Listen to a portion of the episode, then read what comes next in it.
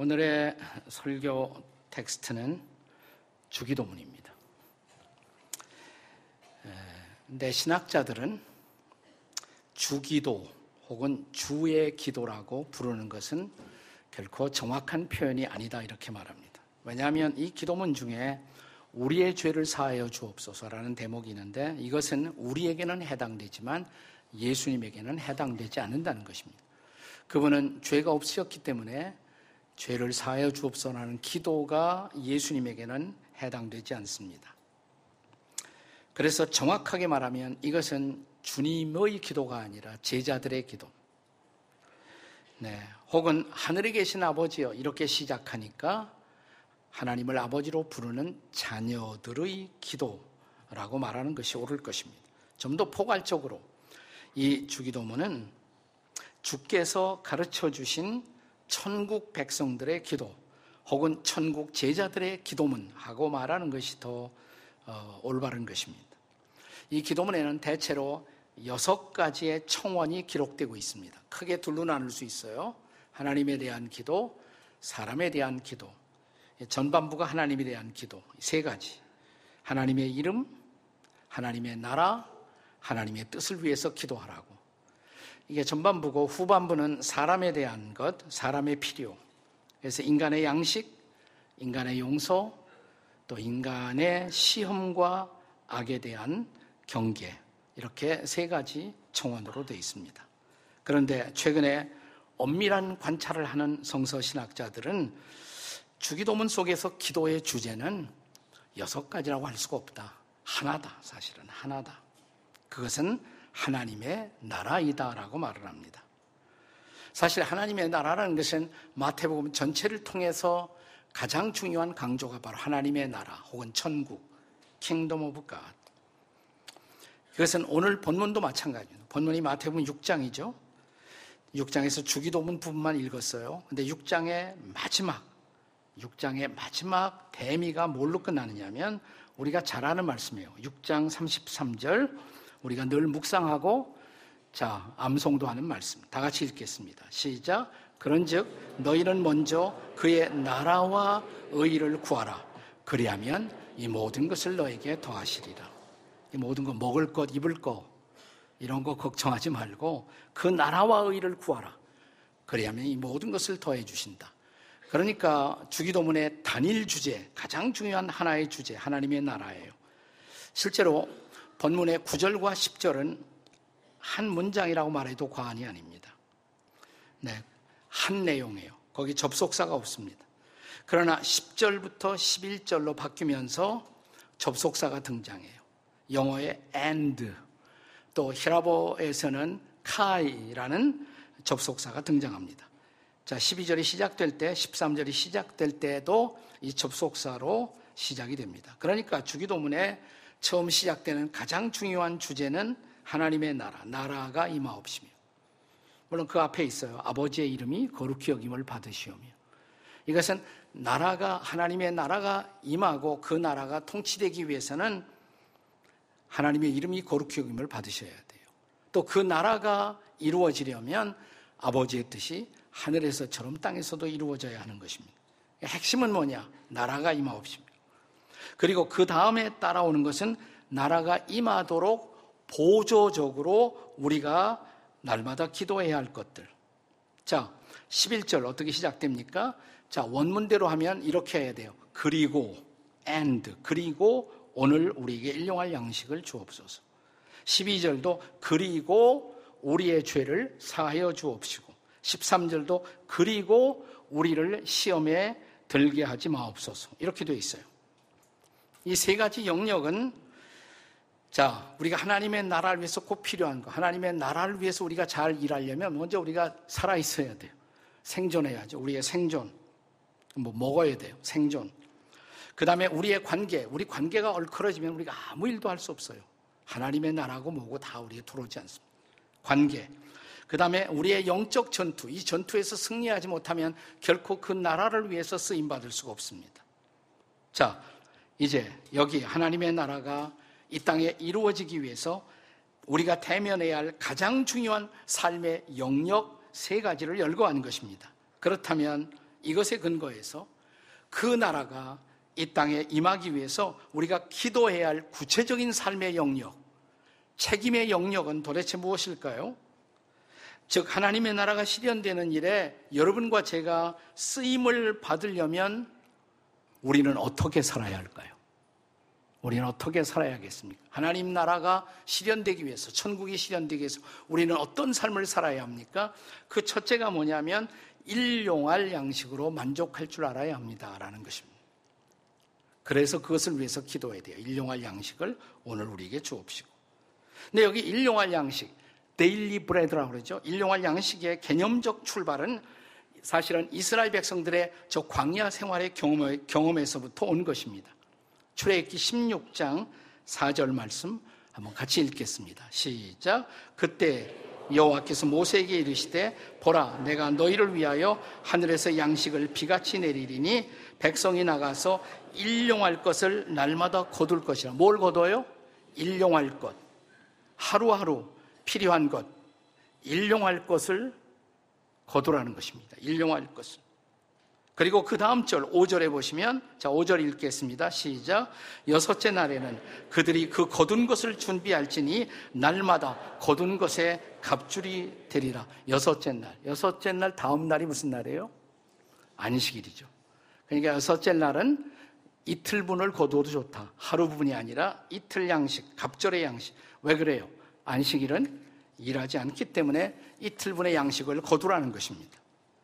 자, 그리고 이어지는 18절, 19절을 보시면 하나님이 일용할 양식을 날마다 거두게 하시는 정확한 그분의 의도를 헤아릴 수가 있습니다. 같이 읽겠습니다. 시작. 오멜로 되어본즉 많이 거둔 자도 남음이 없고 적게 거둔 자도 부족함이 없어서 각 사람은 먹을 만큼만 거두었더라. 19절에요. 모세가 그들에게 이르기를 아무든지 아침까지 그것을 남겨두지 말라.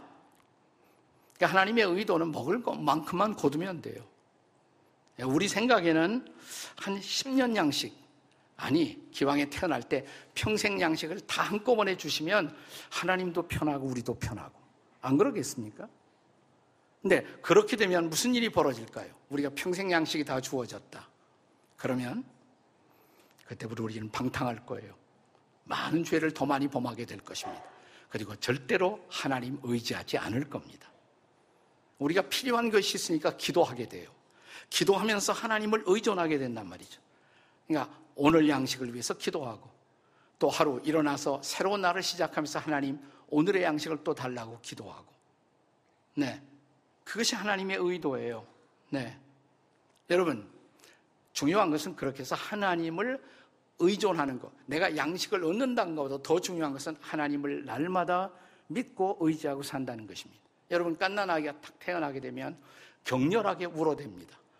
혹시 왜 우는지 아시나요? 밥줄이 끊겨서 그런 겁니다. 단순히 탯줄이 아니라 밥줄이 끊겨요. 네. 근데 그 다음에 보니까 엄마가 젖을 준단 말이죠. 네. 울음을 그치죠? 아, 이게 그래도 아직도 내게 필요한 양식이 오는구나. 엄마를 통해서. 엄마를 의존하죠. 엄마와 아빠를 의존합니다. 나 조금 더 우리 인생이 성숙해 가면서 배워야 할 진짜 중요한 것은 뭐냐면 부모가 나를 공급하지 않아도 우리는 살아야 하잖아요. 하나님을 의존하는 것. 이게 중요한 거예요. 정말 하나님을 의지하고 사는 것. 네. 자, 그래서 여기 잠원 기자가 우리에게 가르친 절묘한 기도, 일용할 양식을 얻기 위한 절묘한 기도문 혹시 기억하시나요? 잠언 30장 8절과 9절의 말씀입니다. 같이 읽겠습니다. 시작. 나를 가난하게도 마옵시고 부하게도 마옵시고 오직 필요한 양식으로 먹이시옵소서. 혹 내가 배불러서 하나님을 모른다. 여호와가 누구냐 할까 하오며 내가 가난하여 도둑질하고 내가 하나님의 이름을 욕되게 할까 두려워함이니다. 그러니까 부자가 좋은 게 아니에요. 네.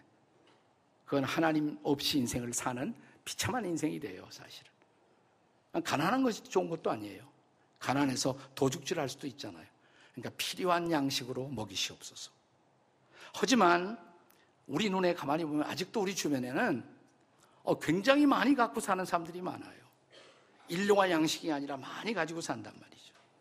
자, 이런 사람들을 어떻게 보아야 할까요? 아니, 나는 적어도 10년 양식은 넉넉하게 있다.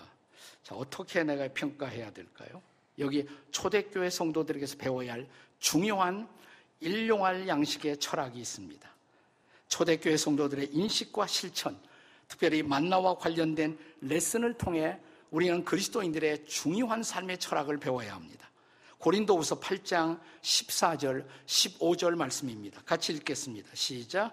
이제 너희의 넉넉한 것으로 그들의 부족한 것을 보충함은 후에 그들의 넉넉한 것으로 너희의 부족한 것을 보충하여 균등하게 하려 함이라. 15절 기록된 것 같이 많이 거둔 자도 남지 아니하였고 적게 거둔 자도 모자라지 아니하였느냐. 자, 많이 남았어요. 내가 필요한 것보다 훨씬 더 많이 주셨어요.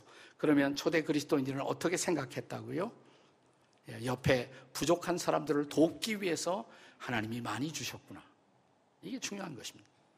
하나님이 나에게 필요한 것보다 더 많이 주신 이유, 내가 이웃들을 섬기고 나누면서 살기 위해 주셨구나. 그래서 자발적으로 자원해서 나누었다는 것입니다. 누가 강제해서가 아니에요. 강제하는 건 사회주의, 공산주의고 우리는 스스로 알아서 나누고 섬겼다는 것입니다. 네. 사실 이 고린도 후서의 본문은 본래 마케도니아에 속한 교인들이 어느 날 소식을 듣습니다. 예루살렘에 기근이 와서 거기 성도들이 어렵게 살고 있다는 거예요. 그래서 헌금을 해요. 헌금을 해서 그들의 필요를 채운 것이에요. 그런 배경에서 주어진 말씀이에요. 네. 그러니까 필요한 것보다 더 많이 하나님이 주셨다. 왜? 구제하라고, 선교하라고. 하나님의 나라를 위해서 주셨구나. 그래서 오늘 여기 이 기도는 개인의 필요를 위한 기도가 아닙니다. 오늘날 나에게 필요한 양식을 주시고 그게 아니고 오늘날 우리에게. 우리예요, 우리. 이 기도를 하면서 우리를 생각해야 돼. 우리 공동체 가운데 우리 주변에 힘들고 어렵게 사는 사람들은 없나? 그런데 나는 필요 이상으로 주셨다. 그러면 나누고 섬기기 위해서 주셨다. 이렇게 생각해야 한단 말이죠. 이렇게. 자, 그것이 그 나라와 의를 먼저 구하라는 뜻이에요. 그렇게 살면 하나님이 보실 때 얼마나 이쁘겠어요. 다른 거 다 주시지 않겠습니까? 그 나라와 의를 구하면 그 다른 모든 것도 도해 주신다. 거기서 나온 말씀이에요. 우리 교회 초창기에 해외 선교팀에서 열심히 섬기던 한 분이 있습니다. 미국을 가시게 됐어요. 가시면서 이런 얘기를 하셨어요. 미국에 가서 그분이 중요한 의료인인데 어, 연구 프로젝트를 진행하는데 그게 잘 되면 목사님 기도해 주세요. 제가 꼭 우리 교회 선교에 제가 기여할 거예요. 아, 그런 뭐 물론 제가 그 당시에는 기도했습니다. 그리고 그분을 잊었습니다. 네, 대개 그렇게 얘기하고 그대로 실천한 사람을 제가 별로 본 일이 없었기 때문에 네. 그런데요. 한 달 전에 찾아왔어요, 이분이 저를.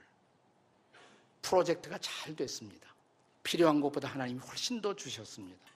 이제 제가 지구촌 교회 선교 사역에 구체적으로 기여하고 싶습니다. 목사님이 특별히 선교사들 훈련할 때 제가 좀 같이 도왔으면 좋겠습니다.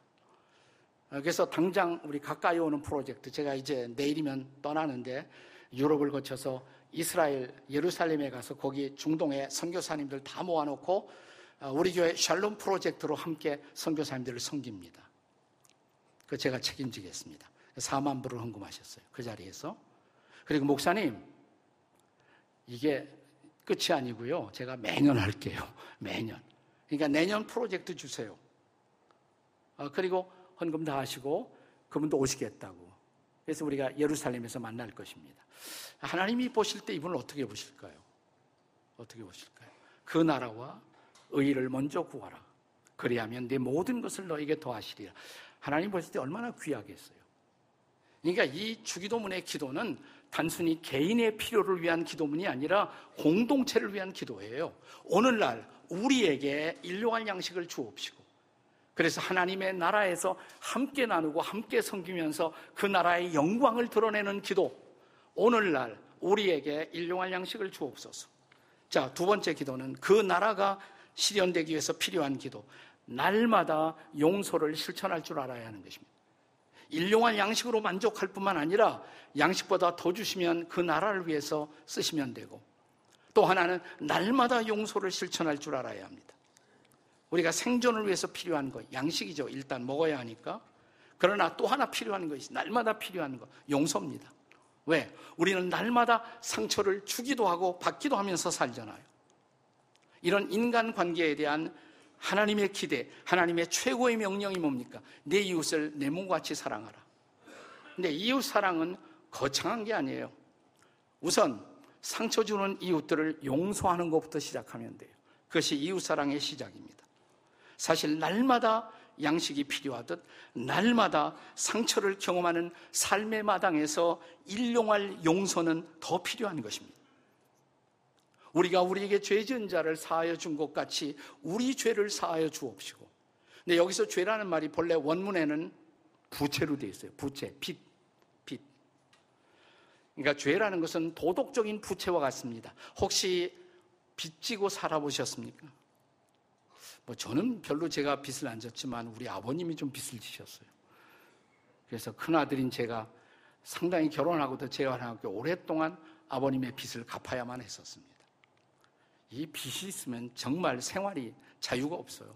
모든 것이 거기 매이게 돼요. 진정한 자유가 없어요. 그리고 어떤 일에 몰두하기도 힘들어요.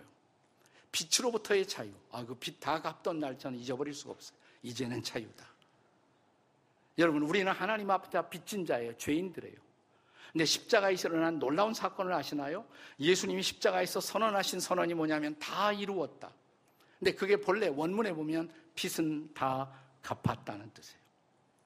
내가 빚다 갚았어. 내가 너희들을 용서했어. 너희는 자유야. 그러니까 나의 용서를 받았다면 너희 또 이웃을 용서하며 살아야 해. 이게 바로 이 기도의 정신이에요.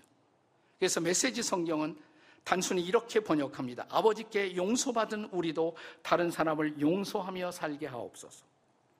그러니까 용서라는 것, 이것도 하나님 나라의 관점에서 인생을 보는 사람들만이 실천할 수 있는 진리인 것입니다. 저는 그렇게 용서하는 삶을 산 대표적인 성경 인물 요셉이 아닐까 생각해요. 자, 요셉이 어려서 꿈 얘기 한번 잘못했다가 아 이런 고약한 놈 형제들이 죽이려고 자 와의 구덩이 속에 밀어넣었잖아요. 근데 구사 일생으로 극적으로 살아나오잖아요. 나중에 근데 애굽의 에집트의 국무총리가 되었을 때 형제들이 양식이 필요해서 거기까지 구걸하러 오죠. 딱 보니까 자기 형제들이에요. 자기를 죽이려고 시도했던. 자, 얼마나 좋은 복수의 기회입니까? 자, 형제들은 그들이 죽이려고 시도했던 형제가 이제 에집트의 국무총리가 되어 자기 눈앞에 있단 말이죠. 얼마나 떨었겠어요, 두려움이. 그때 요셉이 한 말 혹시 기억하시나요? 창세기 45장 5절입니다. 같이 읽겠습니다. 시작. 당신들이 나를 이곳에 팔았다고 근심하지 마소서. 한탄하지 마소서. 하나님이 생명을 구원하시려고 나를 당신들보다 먼저 보내셨나니. 자, 그 다음 7절, 8절에요. 계속 읽습니다. 하나님이 큰 구원으로 당신들의 생명을 보존하고 당신들의 후손을 세상에 두시려고 나를 당신들보다 먼저 보내셨나니 8절 그런즉 나를 이리로 보낸 이는 당신들이 아니요 하나님이시라. 여러분 요셉의 고백 속의 주어가 뭡니까? 하나님이죠. 내가 아니라 하나님. 하나님이 나를 먼저 보내셨습니다. 당신들이 나를 이곳에 판 것이 아니라 사실은 하나님이 보낸 것입니다. 나를 통해 당신들을 살리려고 하나님이 먼저 보내셨습니다. 자기의 삶에 대한 하나님의 주권적인 인도를 믿었어요. 그 하나님이 하셨기 때문에 난 당신들을 용서할 수 있다고. 바울도 그래서 이런 놀라운 고백을 우리에게 가르치지 않았습니까? 로마서 8장 28절의 말씀 기억하시죠? 다 같이 시작. 우리가 알거니와 하나님을 사랑하는 자, 곧 그의 뜻대로 부르심을 입은 자들에게는 모든 것이 합력하여 뭘 이룹니까? 선을. 그 모든 것은 뭐예요? 나를 아프게 만든 것, 나를 힘들게 만드는 것, 나를 손해보게 만든 것, 그것까지도 합력해서 선을 이룬다. 하나님이 그것까지 합력하여 선을 이룰 줄을 믿는다면 뭐예요? 나를 아프게 한 사람 용서할 수 있어요. 용서할 수 있는 거예요. 그래서 날마다 용서를 실천하는 것. 그래야 자유롭게 하나님 나라 일에 몰두하고 하나님께 쓰임받는 인생을 살아요. 밤낮 복수할 것만 생각하고 주야로 왼수를 묵상하고 살면 아무것도 못해, 이 사람은. 여러분, 하루에도 우리가 얼마나 용서할 일들이 생깁니까? 운전하다가 용서할 일이 생겨요, 안 생겨요? 칼치기에서 들어오는 사람. 앞에 쫙 그냥 자 예상치 못한 시간에 예측 불가능하게 앞으로 탁 들어오면 여러분 뭐부터 먼저 하십니까? 기도부터 먼저 하시죠? 욕부터 나오잖아요. 난 그렇게 앞에서 돌았는데 한 번도 욕해 본 일이 없다 한번 손 들어봐요. 네, 이런 분들이 계시다면 우리가 성녀, 성인 추대식을 해야 합니다. 여기 나올 거예요. 저도 나와요. 네. 여기 나온 다음에 그 다음에 어떻게 하십니까? 그 다음에 나도 따라가야지. 나도 칼치기해서 복수를 해야죠. 그러고 싶을 때가 얼마나 많아요. 여러분, 그럴 때 혹시 주기도문 해보셨나요? 이럴 때 주기도문 해야 돼요. 나라의 임하 없이고 이걸 적용하면 이런 뜻의 나라가 임한다는 게 뭐예요? 하나님의 통치, 하나님의 나라, 하나님의 통치. 하나님, 저를 다스려 주시고 제 혈기를 다스려 주시고 아버지가 저를 용서한 것처럼 저 앞에 있는 저 인간을 용서하게 도와주시옵소서.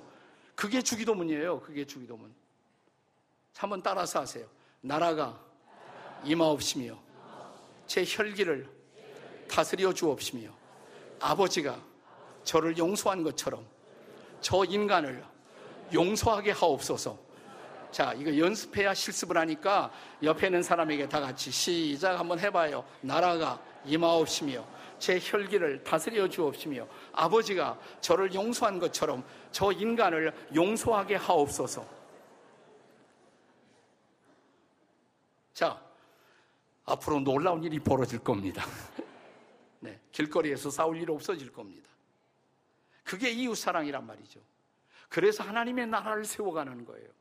자, 그 다음에 세 번째 기도가 뭐예요? 그 나라가 실현되기 위해서 주님이 우리에게 가르쳐 주신 기도, 시험과 악에서 승리할 줄 알아야 한다는 것입니다. 바울 사도는 우리가 이 땅에서 인생을 산다는 것, 특별히 성도로서 살아간다는 것, 그것은 악한 영들을 대항하는 영적인 전투다, 영적인 싸움이다, 이렇게 말합니다.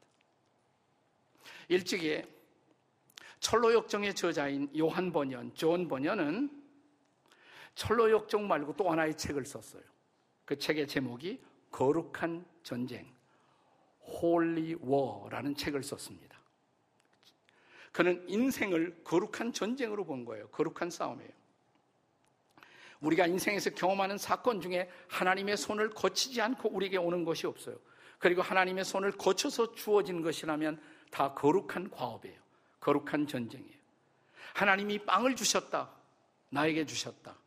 그 빵은 거룩한 빵이에요. 성찬이에요. 성찬. 자, 하나님이 나에게 하나님 일하라고 몸을 주셨다. 그래서 이 몸을 성경은 성전, 성령이 거하는 전이다. 성전이라고 말합니다. 우리가 하나님을 찬양하면서 노래를 부릅니다. 성가예요, 성가. 여기 있는 분들만 찬양팀만 성가를 부르는 것이 아니라 우리가 혼자서 주의 배 읊조리며 부르는 노래 다 성가예요. 그것이 바로 성가인 것입니다. 그리고 우리가 주님을 예배하는 이날, 이날이라는 시간은 거룩한 날, 성일인 것입니다. 우리가 인생에서 경험하는 모든 고난의 싸움조차 우리를 연단하는 거룩한 전쟁입니다. 이런 전쟁의 실체를 이해하고 하나님의 도움을 받으면서 살아가는 사람들, 그들이 바로 성도인 것입니다. 이 땅에는 분명히 시험과 악이 존재하고 이런 시험과 악의 배후에는 이 세상 신, 악마가 존재하고 악마의 나라가 존재합니다. 근데 우리가 하나님의 도우심을 기도하는 순간, 하나님이 개입하시는 순간, 이 세상 속으로, 사탄의 나라 속으로 하나님의 나라가 침투해 들어가는 것입니다. 그리고 하나님의 나라는 매 순간 소리 없이 누룩처럼 겨자씨처럼 하나님 나라의 선한 영향력이 확산되어 가는 것입니다. 그것이 나라가 임하는, 나라가 실현되어 가는 과정이에요. 자, 인간 시조 아담을 유혹했던 사탄 마귀는 지금도 하나님의 사람들을 끊임없이 유혹합니다. 그리고 하나님의 나라를 무너뜨리고 하나님의 나라를 세우기 위해서 세운 공동체인 교회를 마귀는 계속 흔들고 있어요. 그 배후에 악한 자가 있어요. 우리를 시험에 들게 마옵시고 다만 악에서 구하옵소서. 그런데 정확하게 번역하면 악이 아니라 악한 자예요. evil one, 악한 자에게서 우리를 구하옵소서. 여러분, 우리가 경험하는 모든 시험의 배후에 악한 자, 악마가 있다는 거 아세요? 근데 여기서 말하는 시험과 악은 단순히 개인적으로 우리가 경험하는 시험과 악뿐이 아니라 여기서도 우리를 시험에 들지 마게 하옵시고 공동체의 기도예요. 자, 교회는 몸이잖아요. 이 몸 중에 한 지체가 아프면 한 지체만의 아픔이 아니죠. 온 몸이 같이 아파요. 한 지체가 상처를 받으면 온 몸이 함께 상처를 받는 거예요. 한 지체가 쓰러지면 결국 우리가 다 쓰러질 수밖에 없어요. 사탄은 계속 교회를 흔들어요. 여러분, 그 도구가 되지 마세요. 악마의 도구가 되지 마세요. 시험하는 도구가 되지 마세요. 우리는 함께 싸우면서 함께 승리를 해야 합니다. 더불어 승리해야 합니다. 용서하고, 그리고 이웃들을 품고, 그리고 더 높은 비전, 하나님의 나라를 향해서 시선을 던지고 함께 일할 때 우리는 마침내 사탄을 괴멸시키고 하나님의 나라를 세우는 그 나라의 빌딩, 하나님의 나라를 세우는 놀라운 거룩한 병사들이 될 줄로 믿습니다.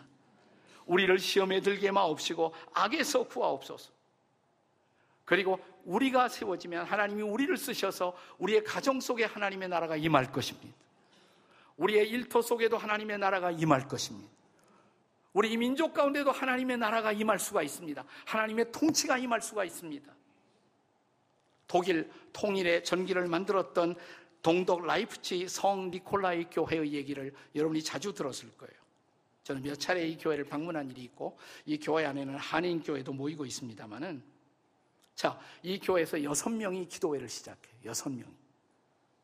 그것이 마침내 피 한 방울 흘리지 않고 베를린 벽이 무너지고 동독과 서독이 평화롭게 통일되는 놀라운 계기가 이 교회를 통해서 만들어지는 거예요. 그런데 계속해서 기도회 회원들이 많아지고 기도하고 그들은 나가서 거리를 밟고 촛불을 들고 기도했습니다. 자, 한 사람의 시위대도 경찰들을 향해서 돌을 던진 일이 없고 또 한 사람의 경찰도 무력을 시행하지, 사용하지 않았다는 것이 얼마나 놀라운 기적의 사건입니까?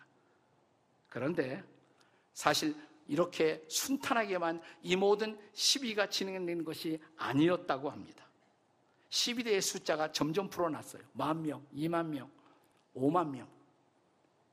그러자 앞으로 시위대의 숫자가 엄청나게 불어날 정보를 입수했던 동독은 자, 경찰들에게 다음 시위대를 무력으로 진압해도 좋다는 허락을 내린 일이 있었다고 합니다. 자, 그날도 교회에서 기도하고 나왔어요. 촛불을 들고 나왔습니다. 자, 그리고 거리에 많은 사람들과 합류하기 시작했습니다. 그때 갑자기 경찰 하나가 총을 뺐습니다. 근데 그 앞에 한 누군가가 엎드렸어요. 엎드렸더니 소리를 지르고 기도하기 시작합니다. 누군가가 주기도문을 기도하는 것이에요. 하늘에 계신 우리 아버지요, 이름을 거룩히 여김을 받으시오며, 나라의 임하옵시며, 그 순간 옆에 있는 사람들이 함께 그 기도를 하기 시작합니다. 하늘에 계신 우리 아버지여 이름이 거룩히 여김을 받으시오며 나라의 임하옵시며 뜻이 하늘에서 이룬 것 같이 땅에서도 이루어지이다. 그러자 갑자기 앞을 막고 있던 경찰 중에 몇 사람이 또 그 기도에 합류하기 시작합니다. 하늘에 계신 아버지여 이름이 거룩히 여김을 받으시오며 나라의 임하옵시며 뜻이 하늘에서 이룬 것 같이 땅에서도 이루어지이다. 그들은 모든 무기를 내려놓고 함께 얼싸 안았습니다. 함께 노래하며 함께 기도하며 거리를 행진합니다. 그리고 며칠 후 베를린 벽은 마침내 무너진 것입니다. 이 기도가 필요하지 않을까요? 오늘 이 나라에 이 기도가 필요하지 않습니까? 오늘 우리의 가정에 이 기도가 필요하지 않습니까? 오늘 우리 공동체 안에 이 기도가 필요하지 않습니까? 나라가 임하옵시며 하나님의 통치가 임하옵시며 주님의 다스림이 우리 가운데 임하기 시작하면 새로운 역사가 시작될 것입니다. 이 은혜를 경험하는 놀라운 역사가 오늘 우리 가운데 일어날 수 있기를 주의 이름으로 축원합니다.